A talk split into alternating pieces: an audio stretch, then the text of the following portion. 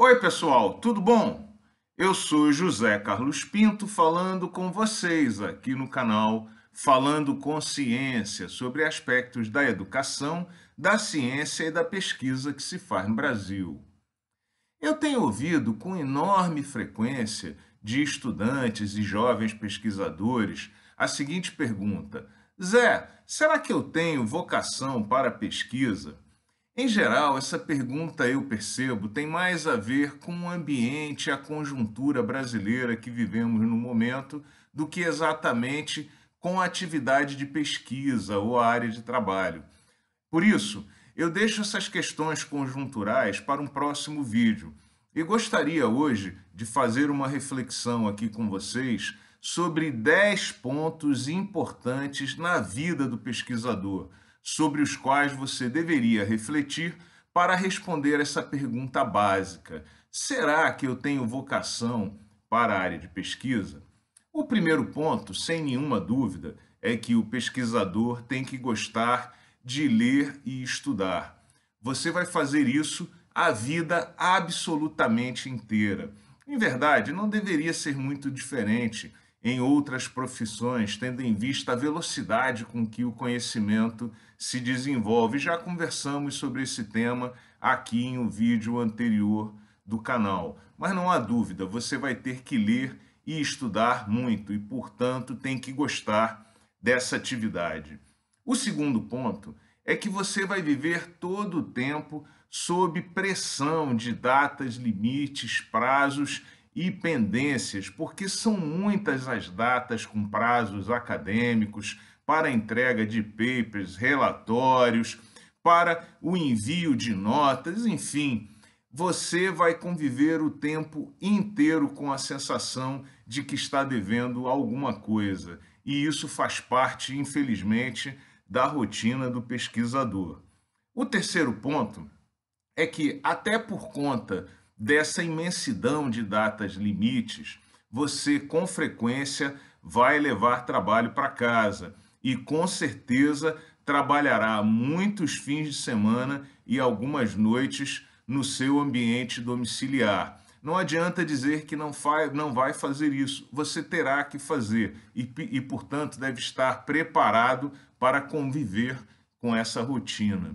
Em quarto lugar, você vai ter que ser sempre empreendedor, porque o dinheiro da pesquisa não estará ali pronto à sua disposição, nem será enviado de Brasília ou do governo estadual ou da universidade ou instituto de pesquisa em que você trabalha. Portanto, você vai ter que correr atrás da grana, como a gente diz no ambiente de pesquisa, e para isso terá que se movimentar, fazer projetos, submeter propostas de atividades para diferentes instâncias de fomento, procurar parceiros, enfim, você terá que estar pronto para executar essa atividade empreendedora. Caso contrário, não vai ter acesso aos recursos que são fundamentais para fazer a pesquisa.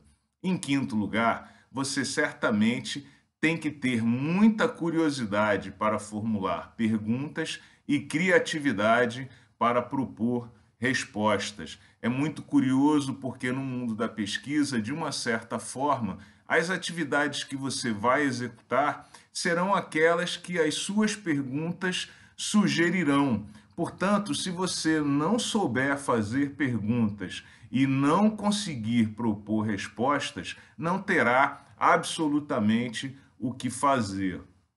Em sexto lugar, você tem que ser capaz de aceitar bem as críticas. Você vai ser criticado todo o tempo pelos pares, por revisores, por estudantes. Se você não souber conviver bem com críticas, terá muita dificuldade de levar a vida como pesquisador. Em sétimo lugar, tem que ser capaz de atuar em rede.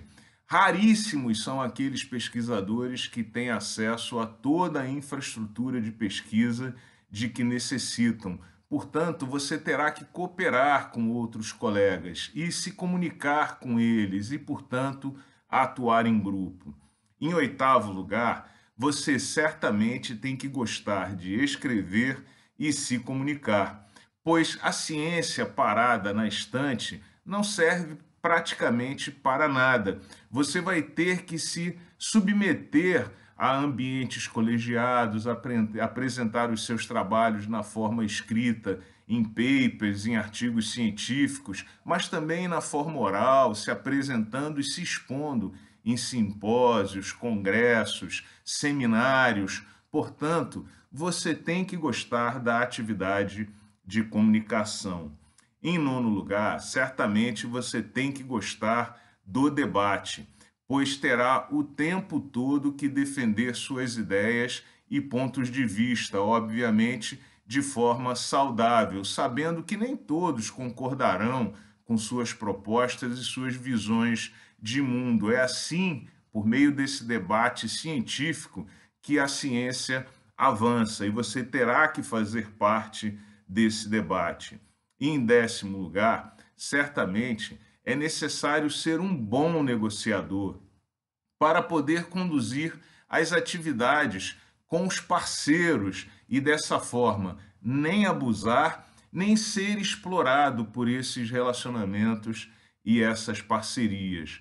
Um bom pesquisador certamente tem que ser também um bom negociador. Como nós vemos aqui, para viver de pesquisa, não basta apenas ser estudioso, é necessário ser muito ativo e muito proativo. Aquela ideia do pesquisador que fica numa sala estudando, quietinho e eventualmente aparece com uma ideia genial, é uma caricatura que não existe. Em verdade, a sua plácida atividade de pesquisa, em que você tem tudo à sua disposição, de uma certa forma, e apoio para conduzir o trabalho de investigação, vai acabar no dia da defesa do doutorado. É bom você estar muito ligado nisso. Um grande abraço e até o próximo vídeo.